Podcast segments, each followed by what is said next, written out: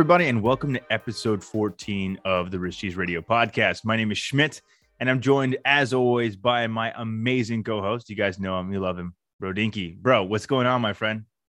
It's a great night. Um, I actually just got back from dinner with uh, a few of the people who I did that fundraiser back in October with, and we just had kind of a Oh, little sweet. celebration. Yeah, a little acknowledgement, little celebration, and a little talk about maybe doing it again next year. So, um, No I guess- way. yeah. Okay. the uh, the handler who was kind of uh, involved with each each one of us, um, just sort of give us a little congratulations, and then was just appreciative of each one of us bringing our own little piece of the pie to the table, and then just uh, how we might be able to expand on that. So we talked about some stuff, and maybe uh, I'll get started a little earlier next year and can do even better, which could be cool. How are things on your end? Dude, they're going they're going all right. I mean, as you know, year's kicking off full force. Everything's heading full steam ahead into 2022. So everything's going well. Uh, no complaints. Family's good. Recording another episode of the podcast. Life is good. So we're gonna be talking watches. Sounds great. And I think kind of piggybacking on last week is uh is an idea of when we were talking about how YouTube is sort of a toxic place for watches. Yeah. And I'm not going to say YouTube is completely just like the worst place ever, but a big popular theme on YouTube and I and it's just because of the popularity of the brand is just when you go on there everything is just Rolex. Rolex, Rolex, Rolex. And understandably, right? Yeah. it's a popular brand. It's worth a lot of money. It's one of the biggest, most well marketed names on earth. So you're going Mhm, to have that, right? You're going to have Yeah. that devotion, whether it's Nike, whether it's whatever, right? Yeah, it's a household name. Yes. So one thing that's always kind of, uh, in the words of Pauly Shore, tweaked my melon Hmm.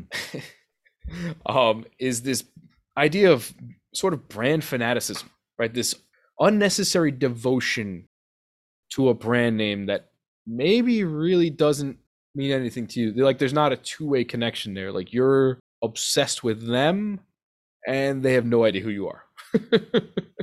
Okay. All right. All right. So I think it's something we're all a little guilty of, and it's it's something maybe to reflect on in the idea that we all have a brand that we like, we all have a favorite, and you want them to do well, right? If you have a favorite brand, you want them to succeed because you like their products. You want other people to see their products in the way you do. Right? Right. Whether whether it's a, a super popular one already or one that's up and coming or one that's completely off of the map right? I mean, Amazon started at some point in- a, it's just a picture of Bezos in a closet with a sign on the wall that says Amazon.com.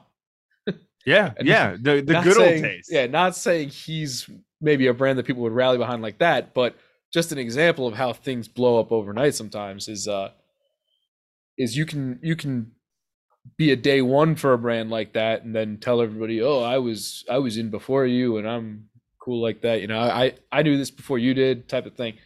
Um, but yeah, you want them to do well. You want them to be well regarded, and then at the end of the day, coming back your way, you want people to say and know that you have some kind of great taste, right?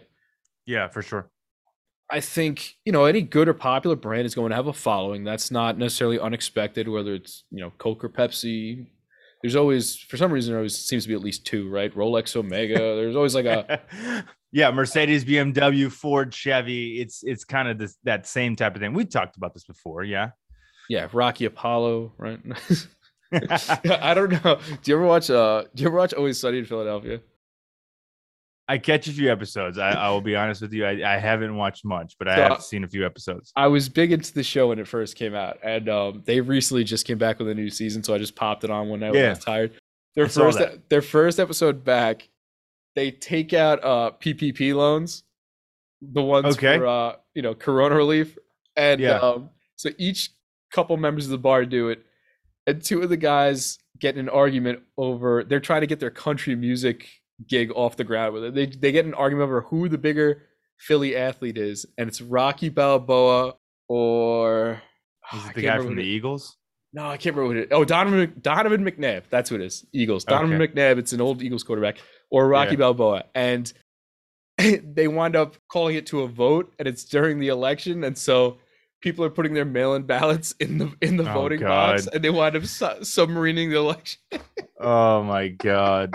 Sorry for the spoiler, bro. You're yeah. You're, it's like, bro, you're gonna get us canceled real It's- fast, man. I- No, but the whole episode is like how they tanked 2020, and it's it's really funny. It's worth worth the look. It's worth Yeah. the sidebar of me going into this tangent. But you know, every there seems to be these dualities of always uh popular things. popular things or two things that are in the same microcosm competing against each other. And I Yeah, think it's impossible to avoid that in some regards. And I, I find there's two, usually two scenarios. Either you're going to have something with high value that has a Mhm. strong following, or you're going to have something that's super readily accessible that has also a, a strong following because you have that many people that can get behind it. yeah, So you either have these people that are going to be jumping on this bandwagon of something super valuable, some of who own it, some of them whom just rally behind it because it's a name, right? Like how, how many yeah, how many people you know have oh I have the the Ferrari horse tattoo and you don't don't own a Ferrari, yeah. right? Yeah. Like, it's it's just one of those things. And so I guess either way it's somewhat unhealthy. It's it's kind of an unhealthy mentality to be so devoted to something that you probably don't know a lot about the inner workings of and that doesn't necessarily reflect back on you at all even though that seems to be sort of the the idea behind this this level of uh I don't know if it's snobbery or what but you have this idea that this brand represents you because you either own it or own some of its apparel or you know it might be f- from an area of the world that you live in and i guess that's okay but at what point do you have to look in the mirror and just say maybe this is not the way to be like this is beyond enthusiasm and now it's getting to sort of that gatekeeping and defensiveness that we were talking about with kelly in regards to the when you're just trying to enjoy whatever it is you know coffee watches bourbon and you just have these weirdos out there that are pushing people away i guess you'd say Yeah, I mean, I, I think I think in anything you're gonna have you're gonna have your devotion, right? And and in all of the hobbies that that we've talked about, especially last week with Kelly, you know, these are these are hobbies where you're gonna have quote unquote experts, whether they are or not, they believe to be, and you're gonna have your you know your fanatics people who are like overly invested this is their life this you know this is so incredibly important to them that they feel in every aspect to defend it or to to argue for it or to promote it or to talk about it whatever that might be. And we certainly see that often often in our hobby which is watches right? I mean this is kind of where i see it the most. I'm not really into the bourbon collecting community. I, i'll drink bourbon all day long but i'm not trying to go out and find rare bottles and Right. only sip it once a millennia. It's like i i'm, I'm trying to finish the bottle um but you know when it comes to watches there's certainly this aspect of of fanaticism and association with brands and we see this very strongly. I mean you guys know where i lie. You know the camps and the and the brands that, that i love and i'm not going to get into that because you already know if you listen to this podcast. But there's so many other people that are associating with this and you, you said it earlier you said rolex. I mean that that's for me the number one brand that comes to my mind that sparks fanaticism whether justified or not and people love to rag on Rolex. They love to defend Rolex. I mean, it's it's kind of a weird phenomena, but it's something that we cannot, you know, stay away from. It- It's it's obviously happening. So, what do you think? What are your thoughts on that? well i think they're kind of the perfect storm because i understand they're not so accessible anymore but for a long time you could walk in off the street and grab one right you could grab 100%. 100%. grab models well under retail on the secondary market. Yeah. Right. It was it was considered an everyman's celebratory or monumental watch. And they were out there enough that you could have enough owners to perpetuate sort of the Rolex culture. Whereas like Yeah. you have a, a Patek, I think not enough ownership exists for that kind of same level of enthusiasm and same level of that group arrogance where we are the Rolex owners. We're like almost yeah, like the, uh, the the crew. yeah, the almost like the crew. Paneristi of Rolex. yeah, you know what I mean? yeah, like, yeah, yeah. like you, you don't you don't have that when you go higher up the chain just because simply from price and accessibility, not enough people I think meet that Yeah, I mean, I I think I disagree with that, and I, and I'll tell you why. Because I think I understand your point here, where you're talking about you know when you have something like Rolex, right? Arguably, it's more ubiquitous, right? I can get one a little bit easier in the sense that you know if I wanted to pay over retail, I could buy a, Rolex tomorrow and I could have it shipped to my house and I could own the watch right away. Now, if we're trying to buy stuff at retail, that's that's very, very, very, very difficult, if not almost impossible to do these days. Don't kid yourself, ladies and gentlemen. It is very difficult. Now, I'll disagree on the point that the fanaticism doesn't change. I just think that the pool of people that are surrounding themselves with this gets smaller, right? Because I, I, mean, I'll I'll be honest with you. There's some people out there who the only watches that they will collect are Pateks, and sure. they're adamant about that. Now, can the vast majority of us run out and buy 10 Pateks? Absolutely not, because they're extremely expensive watches. To own one would be a blessing in and of itself. To own multiple and to be a collector is an entirely another level or another echelon that I probably will never achieve and not really something that I aspire to achieve, to be honest with you. Now, the same thing could be said for other brands, right? Vacheron, AP. Yeah there's so many other brands out there that are solely driven by their demand. Go walk into an AP boutique right now and try to buy an overseas. Like it, it's it's not a thing. I'm sorry, uh, uh, a Royal Oak, yeah, not an overseas. Yeah, uh, it's not a thing. It's very difficult to come by these pieces and and very difficult to to to obtain them and and and walk home with them. And I think a lot of that is is attributed to the collectability of these pieces, the hype, if you will, the idea of the flex piece. We talked about that before on an episode. All of this is is surrounding itself into this idea that, you know what, this is something that we have to collect and we have to collect it fervently. And I think before when you were touching on the Rolex point, you know, Rolex was able to build itself into the powerhouse that it was because it was an every man's celebratory piece. Yeah. That was the idea. Is the fact that this was an expensive piece. I knew that it was, but it was readily available. And when I could celebrate something special in my lifetime, I could walk into my local jewelry store and buy that watch and leave with it the same day. That is not true anymore. It's very, very rare if that happens. And so the I think it's interesting that Rolex as a brand is able to command this. The hype the the the the feverishness with which people want to own these products is still there but the availability of the product is not and so it's very difficult for people to get these pieces so i'm wondering what that's going to do how do you think that that changes the conversation you know it's tough because i think it's going to limit people going forward like i don't know if average joe has the patience to say, oh yeah, I'll settle for this for now at their AD. I'll settle for this Black Bay. I'll settle for this Tag Heuer. And then I'll come back and maybe I'll get the call from my Rolex. I don't know if Average Joe has that mentality. I don't know if they're just going to say, yeah. to hell with it. I'll just keep this and or yeah, I'm just I mean, not going to buy. I don't. Yeah. I don't. I mean, and I, I have the money that I could go and buy a Rolex sports model. If it was available today in the store, I could do that. Right. But I don't have the patience to play games and jump through hoops and buy other models that are less desirable for me so that I can establish purchase history. Like that's not something that I want to have to do in order to obtain something that I may like. Right. It, it just and I, I, and I think maybe I, am you know speaking out of turn here, but you know I think I like to re- I think I represent a pretty good percentage of the average person that exists in this community in this hobby I, I just I don't have time for it anymore. And I don't think a lot of other people that listen to this really do as well. And being forced to purchase something almost sight unseen kind of sucks. Yeah.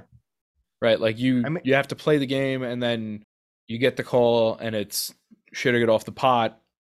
You come down there, you try it on, and you don't know if just your euphoria is gonna make it feel good or not. And then you're gonna take it home and be like, well, you know, I really don't really like the way this fits anymore. And yep.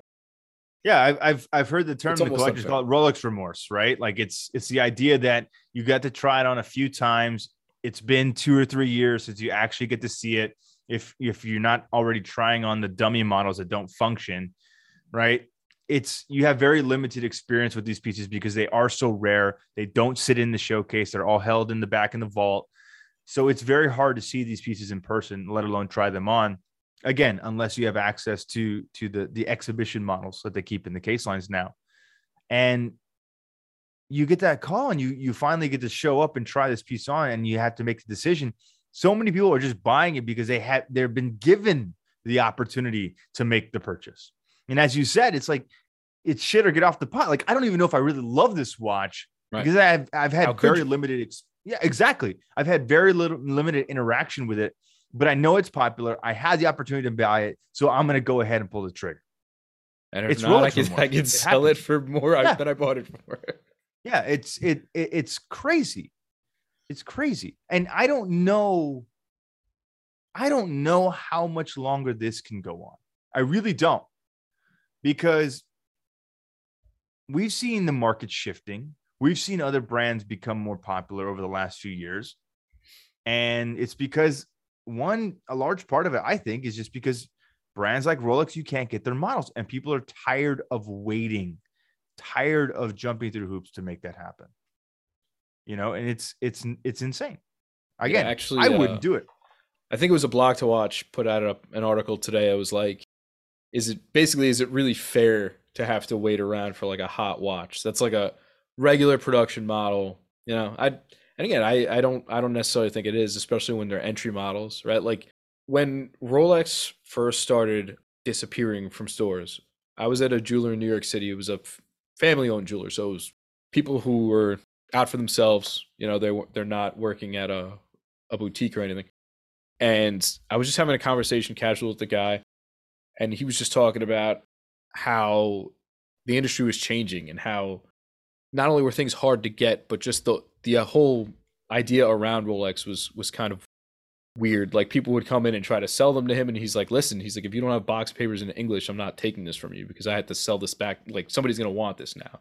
And like people come in and try to sell their ladies models, and I had to tell them, "Well, they're not so in demand. And if they're precious metals, I can offer you the melt weight or like the diamonds, but like I yeah. really can't offer you resale. And then he got onto, well, I'll put it to you this way. When you go to Ferrari, you can't walk in a Ferrari and say, I want your top model Ferrari. They're going to laugh at you and say, you have to buy the bottom model Ferrari. Yeah. And then maybe we'll talk in a few years about the next one up. We're not going to move you up to the top. You know, you're not getting an Enzo or something.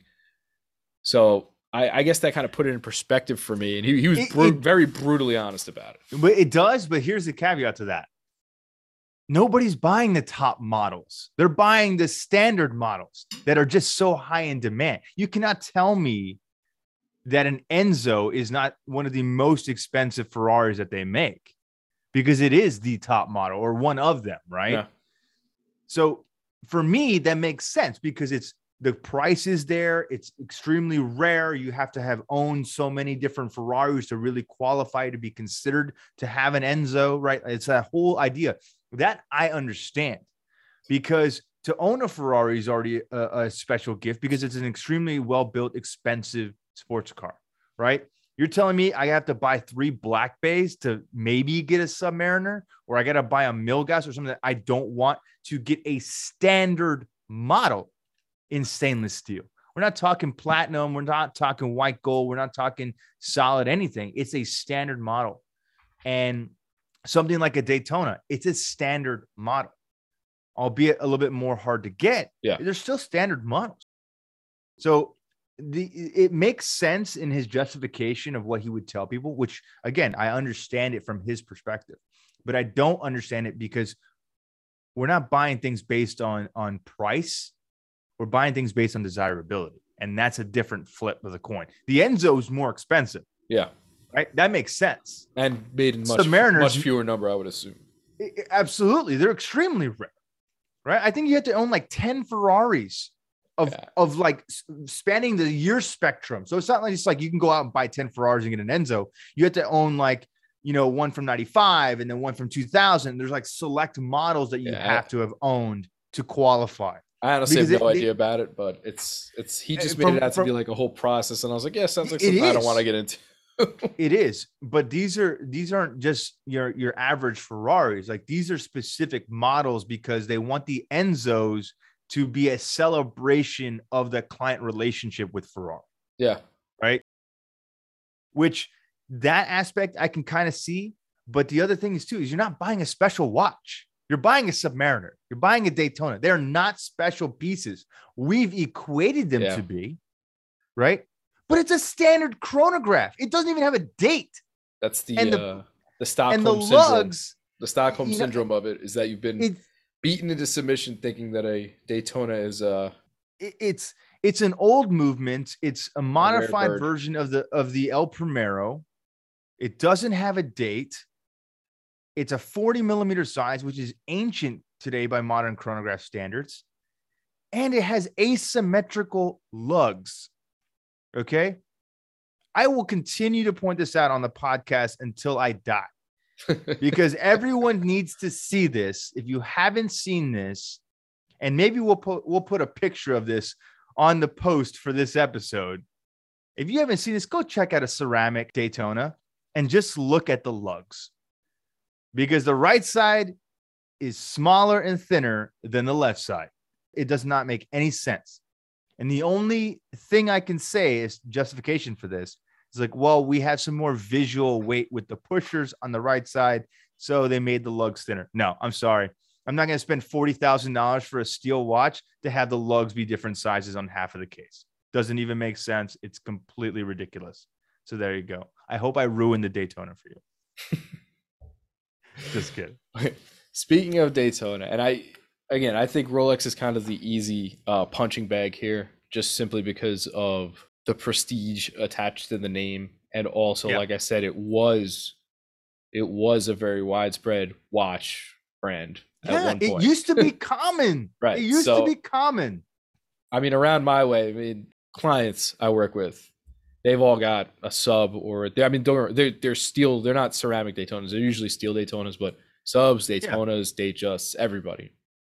A lot of them aren't recent models.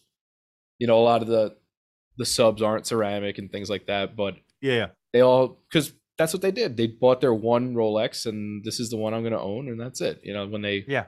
when they got their bonus or whatever it was, their big job. So I think that was why I think that's why Rolex is an easy punching for ba- bag for this. But I think you can also say it on the opposite side. Like I'm gonna throw two stories out there, okay? And I'm gonna I'll show. I guess I'll show you both sides of it. Right. And the first story is actually one that sort of led me to end up making Brodinky. Right. To sort of oh, to sort of combat the douchebaggery that exists out there and the the overly serious nature of things and just the exactly what we're talking about that entitlement and the the feeling of superiority because of something you bought okay. right something that just, right. used to make me you know raise an eyebrow and sort of just shake my head okay so i think like a lot of people and i know like you i used to be on the forums a lot and it, it was mostly for educational purposes. It was to Sure. to learn more and get more immersed in different brands and even just the culture the, the watch collecting culture and and the different little niches here and there. And so i stumble upon the opinions on omega thread. It's still there i'm pretty sure. It's in the rolex forum so you know you know Okay. you know it's going to be spicy right? So Yeah, for sure. so I go in there and I just want to see what people have to say. And I, I know what it's going to be. It's going to be a bunch of, of Rolex D bags, you know, laying into Yeah. Omega. Yeah. Yeah. And, you know, some of it's kind of funny and they're just like begging on the usual Omega tropes about the moon landing and ba ba ba. All right, I get it. I get it. Here's your cookie. But this one part of the thread just starts getting like ridiculously toxic. So there's this dude, and I'm not gonna give him any shot. I still remember his name because I just like I wanted to wring this dude's neck, and he's a New Yorker, so I could have found him. But um, but uh, so he's making he's he's just like this this dude who's telling these weird stories about how when he goes to like fast food restaurants, the workers notice his watch, and they they envy and they covet it. And I'm like, dude, you got some ego, man. Cause like I, I don't know how to tell you this. Like nobody looks at your watch. Like barely Yeah, anybody. Unless you're unless you're in it, you sell it, or you are into like fashion or high price things. People can't tell your Rolex from an MVMT. You know? Yeah. The average person certainly cannot. Yeah. So, and they're he's, and this dude's bagging on the French fry guy and the burger flipper, and I'm like, What? I guess that's cool. You know, you want to you want to make fun of people who don't make a good wage or are inferior to you in your mind, whatever. I guess. And so you know, this guy's going into how people envy his watches, and and you could just tell. I wouldn't even have to tell you what he owned, but cookie cutter 2018 Rolex playbook, Yeah. Pepsi GMT on Jubilee, Daytona, Blue Yeah. Datejust, Black Soap. Right? Like that's that's it. That's exactly what it was. It's like the most cookie cutter Rolex collection you could ever find. But so I start talking to this guy, like, and I know he's a troll and I know he's just trying to get under people's skin. And I'm like, dude, you at some point you have to act like you've been there. Like that's just that's a popular saying. I don't know if a lot of people are familiar with it, but like people usually Yeah. use it Yeah. a lot of times in sports, right? When like a guy Yeah. scores a touchdown, hits a home run, and they they like flip the bat, and people are like, "Dude, act like you've been there." That's usually what the the better pros will say to them is, "Dude, act like you've been there. It's not your first home run. Like, no need to sh- like showboat it out like that. Like, Yeah. it's not your first watch. Relax. You know, like when you get that first watch, I understand because I you I think we all been yeah. there. It's a You that- euphoric feeling. that first luxury watch, you're wearing it. You got no matter it could be t- zero degrees. You got your sleeve rolled up. You are flexing that thing out there, right? Yes. and then by yes. like your maybe third or fourth watch, maybe you start realizing there's not. There are times where you don't want to be flexing that out there. Yeah, absolutely. Maybe it's maybe it's better off under the cuff, and maybe calling attention to it is both more humble and maybe a little more safe than you you might have calculated when you were out there holding the thing out the window as you're driving in zero degree yeah. weather. Yeah, yeah, yeah, yeah, yeah. Try, trying to charge that loom. Yeah. So I don't know. It, it, it and I and that's that story is just like a microcosm of both what that thread was about and that forum and I guess the whole mantra of what we're we're talking about. And it it's something I I don't I don't understand necessarily. Like I understand that you want you made the money and now you've also taken the steps to acquire this thing. So now you're going to flex it even harder. Yeah. But what's the point of trying to put other people down so you feel better? I don't know. I I've dealt with this before. I've had clients that that that you know again at that at the AD I used to work for. I've had clients that were like this. You would sell them something like that, and you could just tell it was a way for them to show off. Yeah, I need the gold Daytona because you know it's that's the one my colleagues will notice as as you know my new bonus watch for the year.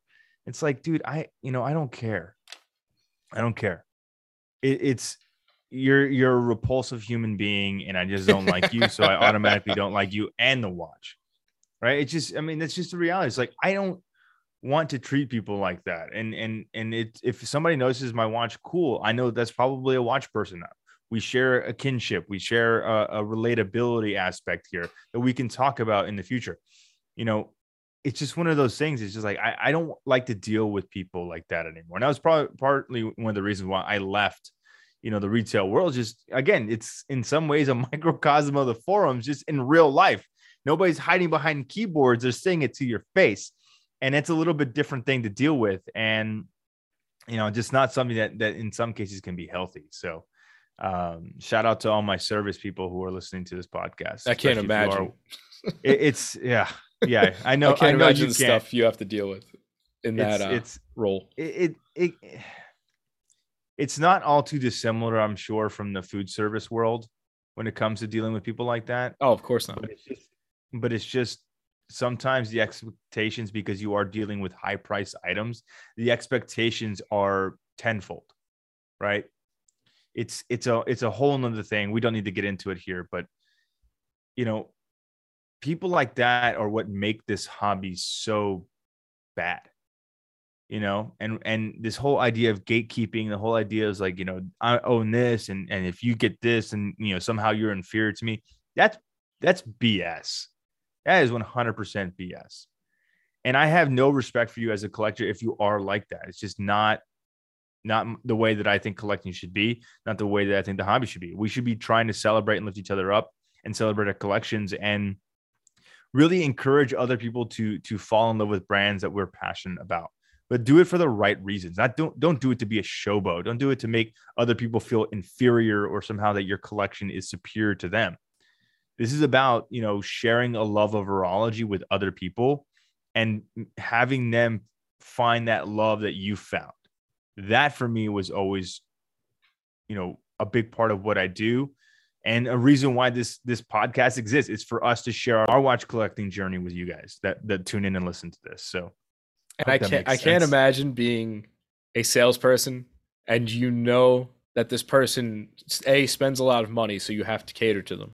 Yes. And B, you're about to hand them over something like really cool and hard to get.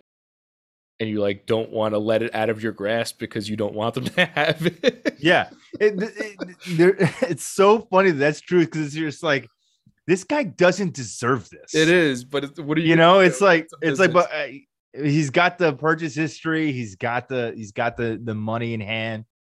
So it comes to that aspect where you're like, you know what, you're kind of a jerk. I really don't want you to have this, but I guess you qualify because you know, again, purchase history and and and money. So that in many ways trumps everything, which is also part of the problem with the watch industry when it comes to the retail world. Right, money does trump things.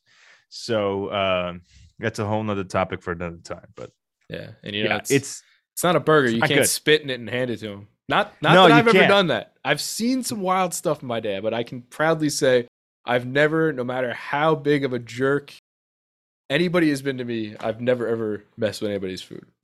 So I can I can hang when, when I hang up my coat one day, I can say I never did that. But I've seen some pretty intense things that are kind of weird. Shout, shout out to all of our food service workers. You guys don't get enough credit. It's hard to it's hard to do that that job. So now I'll give you the opposite of that guy.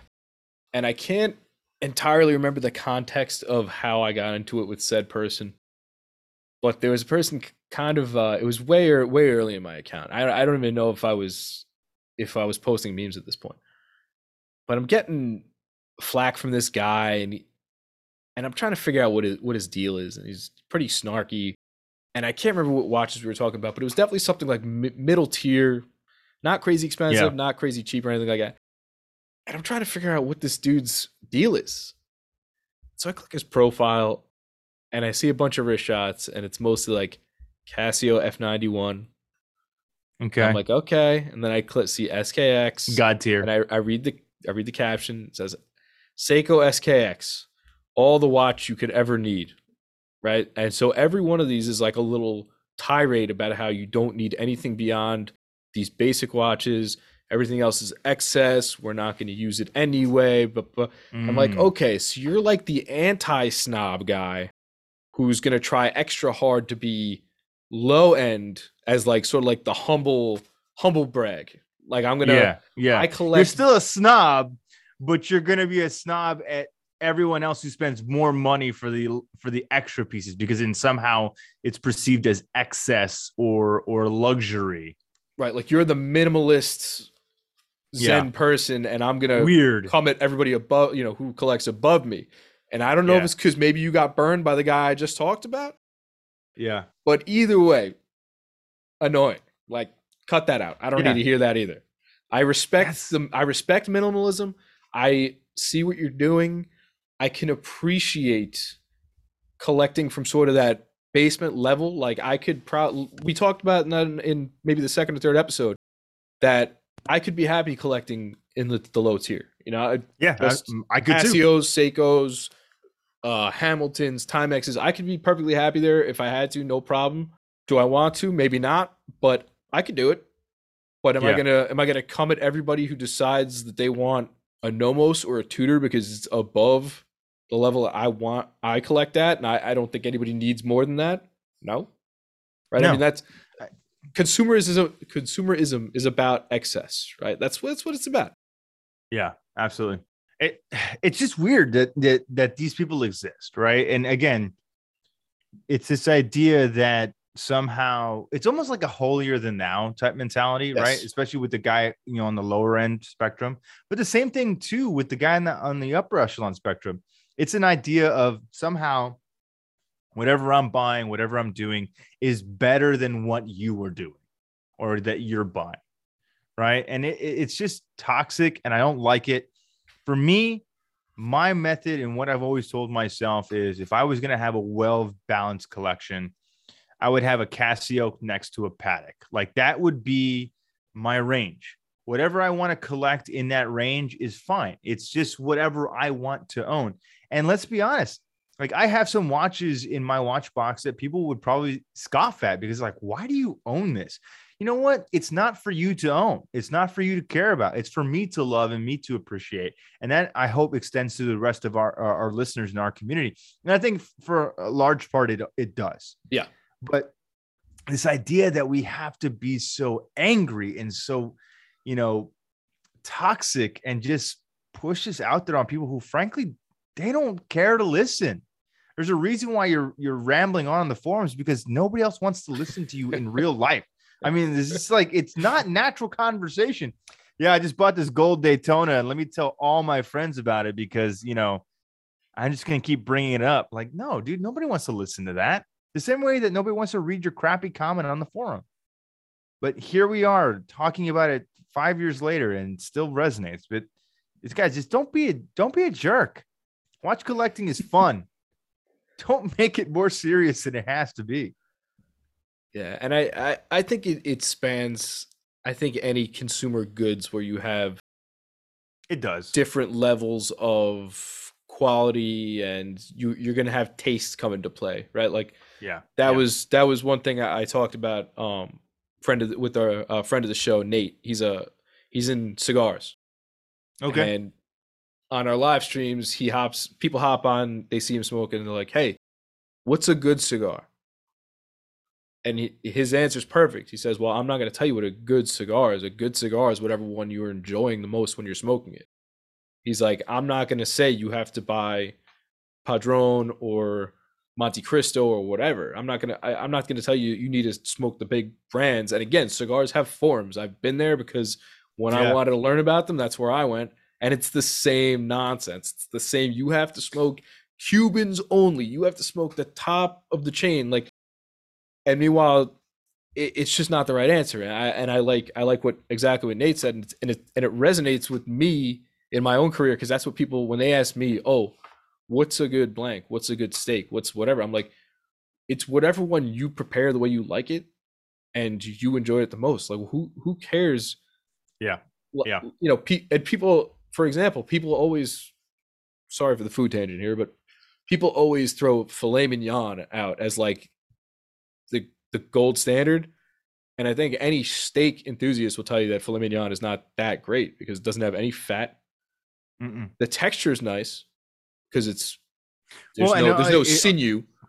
Yeah, and it also depends on how you prepare it. Yeah, because you, you- can have a really dry, crappy filet mignon, or you could have a really buttery, soft one that you can cut with a butter knife. Like, I mean, it just depends on how you prepare it. Right, and there's different grades, and but that's why a lot of times it comes with either uh, a butter, or a sauce, a crust, because it, it needs a little something, and, it's, and that's just that's just the dichotomy of it is that is that you have. I think if you if you get real enthusiasts, they'll usually tell you ribeye or something like that. But Yeah, um, but they you know they ask, oh, what what what's a good steak or what's a what's a good meal to get when you're out? I'm like, what meal do you like? And like, what what does it matter? Like, I eat, when I go out to eat, I don't get the most high price thing on the menu. I find what I what I I actually usually find what I think the place I'm at can make the best is usually what I get. So like, I don't go to like you know an an Irish pub and get lasagna. yeah, You know, Yeah. I'm gonna go. I'm probably gonna get fish and chips or something or shepherd's yeah. pie. Give me some Know what I fish and chips and an ale, buddy. Yeah, like, exactly. One I think th- I think they're gonna hit that out of the park, and I I, th- I think that that kind of translates across translates across in that regard. But without getting too far off the topic, um, I think that's something that people look for, especially when they don't have experience in whether it's a hobby or just an area of knowledge. They just go diving right in with what is good, what is the best, what do Yeah. I need to do to validate myself to other people. Yeah. And I think by looking for that, you always get almost the wrong answer. Well, I mean, we've talked about this too. A lot of you know this whole idea that that there's no watch collecting individualism anymore because I think, as you said it perfectly, it's almost like we're we're trying to cast a wide net and pull in the most common denominator, right? Yeah. So for many years, you know, the entry level watch was the SKX, Like that was the ubiquitous go anywhere, do anything type watch. It was affordable. It was a great segue into into mechanical watches, and it was made by a respectable brand. How many SKXs have been sold over the years? Gosh, I mean, I I, I couldn't even fathom how much money I Seiko think- is made off of SKX. I think even after they stopped production, it was still the stock had not run out for years. Yeah. after Yeah, I think it, it, was just like ran out. yeah, it was like been several years before you you're now finding SKX is like five hundred dollars or four hundred eighty bucks or whatever it is because they they they are not available now. But you know that was the ubiquitous model, and so for Yeah. so many people that were getting into the hobby, it's like, oh, this is the watch to get, right? Don't get the Orient, get the SKX, right? Don't get this watch, get this one because that's the one to get. That's the best value for money. It's a diver's watch. It does all these things. What if I didn't like that much? What if I but I wanted up- hacking and hand winding? Yeah, but you know, just my point being is like, what if I didn't like that model, but I bought it because that's what everyone told me was acceptable to get. yeah, and it wasn't. And so, your- yeah, it I- wasn't your taste. I- I- I'll fit into I'll fit into the meetup when I finally have a meetup with friends that are into into watches, but I didn't get a purchase piece that actually made connection with me. I bought something because somebody else said it was good, and I think that large part of of this problem is so many of us when we get into these hobbies we we try to find the safe spaces. We could we we latch onto the things that we feel comfortable with or that other fe- people feel comfortable with. And we end up limiting ourselves to discover things that are truly special and resonant with us because we fall we we default to these these normal things you know I would definitely admit that I fell into that pretty pretty good when I We when all I did. first started out. we all did right? And, you, and then you f- then you get into the oh well you have to have a rubber strap for that. Oh, you need a NATO. Oh, you need. Yep. and it just goes down the from straps, watches, accessories. it's it's everything you know it's everything and now that's been one of the biggest challenges for me in in my own collection journey. And i think you know you and you and i have talked about this now is i'm purposely trying to buy stuff that nobody else wants and nobody else like has. Because i'm tired of my collection not that it really does now but i've really wanted it to stay away from being the same that every everybody else has. You know i don't want i don't want to have the same collection everyone else does i want to have pieces so when somebody opens my watch box if they ever have the opportunity to look at they're like dang i've never seen this watch in person like that's what i want so then i could talk about it tell a cool story you know Even then, they because can they can look at your collection and kind of derive a bit of your personality from that. absolutely Whereas if they open your box and it's the person I talked about before, cookie cutter, I bought the Rolex collection when it was still available. yeah What does it say about you? You had you had the money to get it, and that you probably drive like a BMW, three series. Y- yeah but you know, I- I like it's, just- it's there's there's no Yeah. information there. There's no information there other than you have expensive. well there's no originality there's no originality that's what it It is could have been anybody. You had the money, you had the means, you had the opportunity, so you did it. And again, no shame in the game. I understand it. I get it. But looking all these years on, I look at your collection. I'm like, yeah, it's, I get it, but it's not inspiring to me. And again, nothing against anybody who has that collection. No, it's nice. Just, it's just for me, it's not going to be like, oh my God, this is the most amazing collection I've ever seen. There's just a bunch of Rolex sports models. I get it. They're popular. They're collectible. They're great watches. No disputing that. But for me, if I'm gonna if I'm gonna have a conversation with somebody that I know is a good collector, I want to see some variants. I want to see a Moser next to uh, a Dark Side of the Moon, next to you know a Manual Wind Tissot. Like, give me some variety. Not That's to, what I want Not to cut you off. Did you did you happen to see that new uh Moser came out today? I haven't. Which one was it? Uh, I forget the name, but it's it's pretty cool looking. It's like a dark dial, and it it just has very small dots for indices, and then it's got these cool, almost similar like a the idea of like a you know how like the Breguet hand is like hollow in the in the pointer. Is it? Does it kind of look like a constellation on the dial? like not so many dots where it could be stars, but it kind of has that feeling. Sort of, but it, it, it's it's pretty nice. It's it's actually one of the I've I've never really resonated with the the Moser design language, but I, I kind of like this one. I think I did come across it, but I didn't know it was a Moser. I thought it was something else. Yeah, I am pretty sure it's a Moser. I'm almost positive, but yeah, but I complete side tangent, but I I did happen to come across one. I was like, oh, that's that's kind of neat. Because I, I usually know, I usually don't. I'm I'm gonna be I'm gonna be honest. I usually find them to look a lot to look very uh, Orient Bambino y. Interesting. You know yeah, that I mean, you know that Gen that. that Gen either three or four Bambino with like the kind of Fume ish styles. Yeah, that's yeah. what they look like. Yeah, because because they started copying that after Moser yeah, started yeah. making Fume dials like popular. But like yeah. that's what I see though. I'm like everyone's oh, doing Fume Bambino. dials. Yeah, I mean it, it's it's true. It's it's it's it's like it's funny because it's like one inspired the other, and like one is way higher like, quality, but yeah, yeah and I and I've held a Moser. I I, have a, a friend of mine that has the I think it's the uh, the front it's the Frontier Diver. I think is what it was. It, whatever model he has was the first time Moser ever made a dive plunge. Okay, and he was like one of the first two or three owners of this model in the entire United States, which was really cool. Like I saw this watch in person, like several years ago when it when it first came out, but I was just like blown away by the dial texture, the movement finishing. It was amazing watch. And again, for I think he said it was like, you know, somewhere around the 15k mark. So expensive, but not unobtainably expensive. Yeah.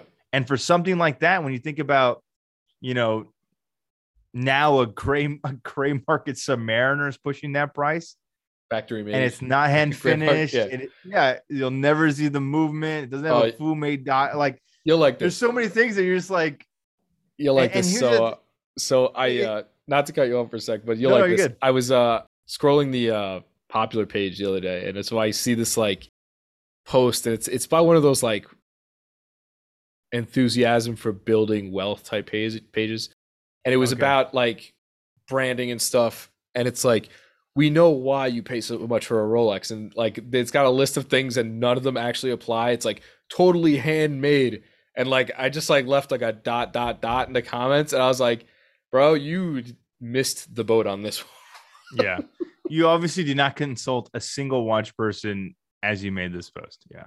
But yeah, I, I, I know you would have found that funny. I was gonna screenshot it and send it to you, but PSA guys, all major watch brands are not handmade, they are hand assembled. There's a very distinct difference. And even then, to meet the demand of hundreds and thousands of units every single year, a lot of these processes are now expedited using robot technology. Shocker, I know. okay. Hand assembled very key and distinctive. Yeah, sort of like uh, Swiss made, Swiss movement. yeah, the whole the whole legal thing. Oh man, and and, that, and that's funny because you know who brought that to the forefront? Who's that? It was Moser. It was it?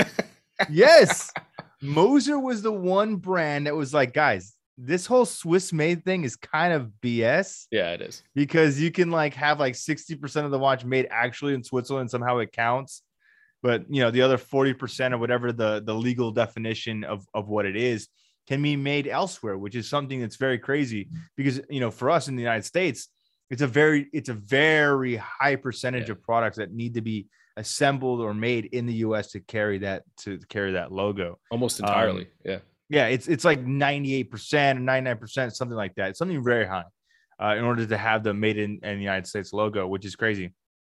But it's definitely not the way for for for uh, for Switzerland with the Swiss made uh, denomination. And Moser was really upset about this, and that's why they made uh, the uh, made in Switzerland watch. It's the one where the case is actually made out of like Swiss cheese. You know, I was going to ask, didn't they make the cheese watch? Yes, because we should yes. hit them up about that. Wrist they, cheese watch. You know, just an idea.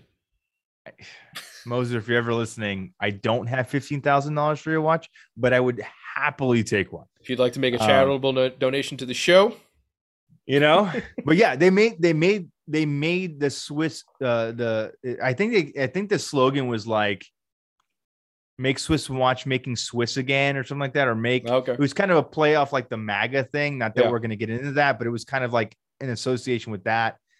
Um, you know, make Swiss Swiss watch making Swiss again, something like that. So Okay. like it was crazy. But the watch was everything Swiss. So it had the dial which was red with like a, a giant cross in the center for you know the Swiss Switzerland flag. So the country colors. The case was made out of Swiss cheese and this like resin that they cast and they like But it was real, it. real cheese, It was real cheese. which is nuts. yeah, formaggio, guys. Like this is real cheese. And then the strap was made out of cowhide from Swiss cow. Like it- Oh, they wow. went through the absolute extreme to make. I, I don't know if it is the world's first or the world's only like completely Swiss made watch where everything is not just like made in Switzerland, it's like made of stuff in Switzerland as well. It's it was kind of this like meta way to do it. And it was an ultimate flex to say, hey, you know what? There's a lot of stuff that's not actually made in Switzerland, yet it's carrying that denomination. So shout out to Moser for really just really just bringing it. I yeah, I've never, see- uh, like I said, I've never been really drawn into their watches, but I, Oh, I enjoy, the, I enjoy their snarkiness. Yeah, me too. I mean, the Swiss Alp watch, you know, it looks just like the Apple Watch, And they had the, like- uh, were they the one that had the Swiss Swiss legend? yes, was one like that- it was like was the, a- it was like the amalgam of all Swiss watches, like the yeah. the They got they got hella sued. yeah They got hella sued for that, or, or I don't know if they actually got physically sued, but there was like a cease and desist. yeah there was a stand down I think yeah. They chill had like guys. the Panerai dial with like the the the AP bezel, and, it, and the bezel was like a two tone bezel, like a Pepsi, yeah and it had it was just like they had like the Luminor crown guard yeah yeah, it was a giant amalgamation of like iconic watch features. And it- these are all the watches that we're gonna have to post in the in the in the post comments. uh, there we go yeah the- so somebody yeah somebody asked us to post some uh references to stuff that we talk about so this will be a good one yeah, this will be a good one. We've covered a lot of distinctive things, so- so we'll have to make sure that we we add that up there. But uh, especially if you guys haven't seen this stuff, but uh, Moser, I I have a lot of respect for them as a company, just because they they do, you know, travel to the beat of their own drum, which I think is amazing, and they are not afraid to not I wouldn't say upset people, but to make people reevaluate their thinking. I think that's kind of the way to think about it. It's like make you think about something you didn't think about before. Because I'll remember when when the when the the the Swiss watch came out, I was like, why? And then I started to dig further and learn about all this kind of controversy surrounding the Swiss made logo and slogan. I was like, ah, it's almost like that makes sense. Yeah, it, 100%.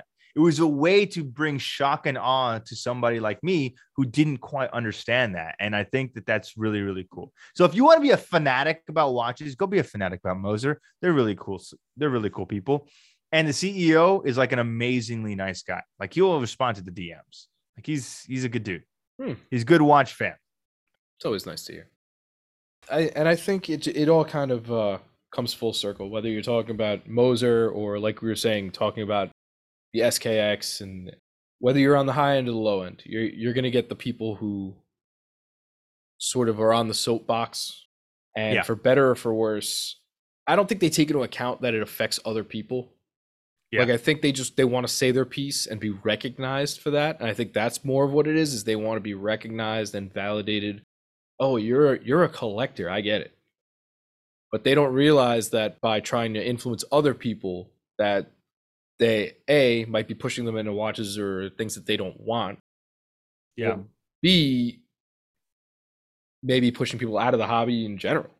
Right? I mean, yeah. I, the gatekeeping. Right. Those people they didn't want they didn't make my passion stronger for the hobby. They made me want to do something about it. But you know, yeah, I mean, it, it- it- you know, uh, I can say the only silver lining to this, like you said, is it it inspires you to be better than that, or yeah, to think that's it. create a way, you know, eh, or create a way to to not be that. And that's how it was for me. I mean, I met a lot of people, and especially, uh, you know, I touched on this, uh, you know, when we first started this thing, many, many, many episodes ago. That when I first got into this, I was hungry for information, was hungry for community, and people found out that I really didn't have anything. That you know, I wasn't, you know, it was very like toxic, and they're like, you don't, you can't collect, you can't afford, you know, why are you in this community? if you don't have anything, you're not contributing. it was like I was here to learn. And very quickly I learned that I didn't want to be like those people. That I wanted to to share my hobby with other people and eventually I would get these pieces that I've been lusting after and that I wanted to make it a mission of mine to to be able to to share that with the world and and to help other people learn that it's okay. Collect what you want to collect. Love what you want to love and and and keep what you want in your box. That's the, the most fundamental thing. Yeah, and I think I, I think that's all you can do. I think that's all you can do is just try to be above that, and hopefully you never, if you're a budding collector, you never have to experience that firsthand. It's the worst. Even though, I mean, if you go digging hard enough, you're gonna find it. Even on Instagram, it's not just not just YouTube, not just forums. I use YouTube as an example because one one time our previous guest Kelly uh, asked me to hop on a uh, not even come on, but just to check out a live stream she was having. And some dude gets on there and just goes on like a tirade about how you need to have a Rolex steel model in your collection. And somebody else who also has a podcast, who was another female, actually shut him down pretty good. I'm not going to throw her out there, but it was pretty entertaining. Yeah. It was like that. It was, it was like that justice justice porn or whatever they call that. Where like people get what's coming to them. It was like, ooh, yeah, it was. Yeah, good, it was. It was. It was pretty brutal. It, it that was crazy. But yeah, but so hopefully people out there won't be encountering that if you're if you're on the starting out end, and if you're not, hopefully you've you've purged that from your life because I know I didn't go back to those forums after that. I I think that was the last my last experience with them, and I'm probably better for it. We all are. We all are. Right, and so that's why you know when people first interact with my account, I think I think it kind of throws them at first, and they think I might be be on the other end of things, and they're like, "Oh, what? Like you you rag on this?" I'm like, "No, no." I'm like, I'm just playing around. Like, you know, your quartz watch, your Panerai, your whatever, it's fine. Your Hublot, who cares? You like it? Good. I like it too. Enjoy. you know, yeah. it's it's not it's not like that. It's you know, it's for a quick laugh and then on with your day. There's there's nothing to stew about. Take everything at face value. You know, whenever I see people getting butthurt in comments, usually is another person who's like, "Bro, not that serious. You'll learn. You'll learn yeah. that. Take take everything with a grain of salt, guys. Yeah, we're we're just here for the memes. We're here for the for the trolling. It's it's fine. It's fine. But we're also here to to give you guys a voice and and to and to let you know that there are other like minded collectors that love watches just because of loving watches. That's it. And that's what it, fundamentally we just need to remember. And uh, we just need to to to help other people find. That's it. That's all I got. And I think that's a great way to end the show. So, on that note, I think episode 14 is in the books. Thank you, everybody, for listening. Schmidt, as always, it has been a pleasure. Folks, we'll see you next time on Rich Cheese Radio. Take care, guys.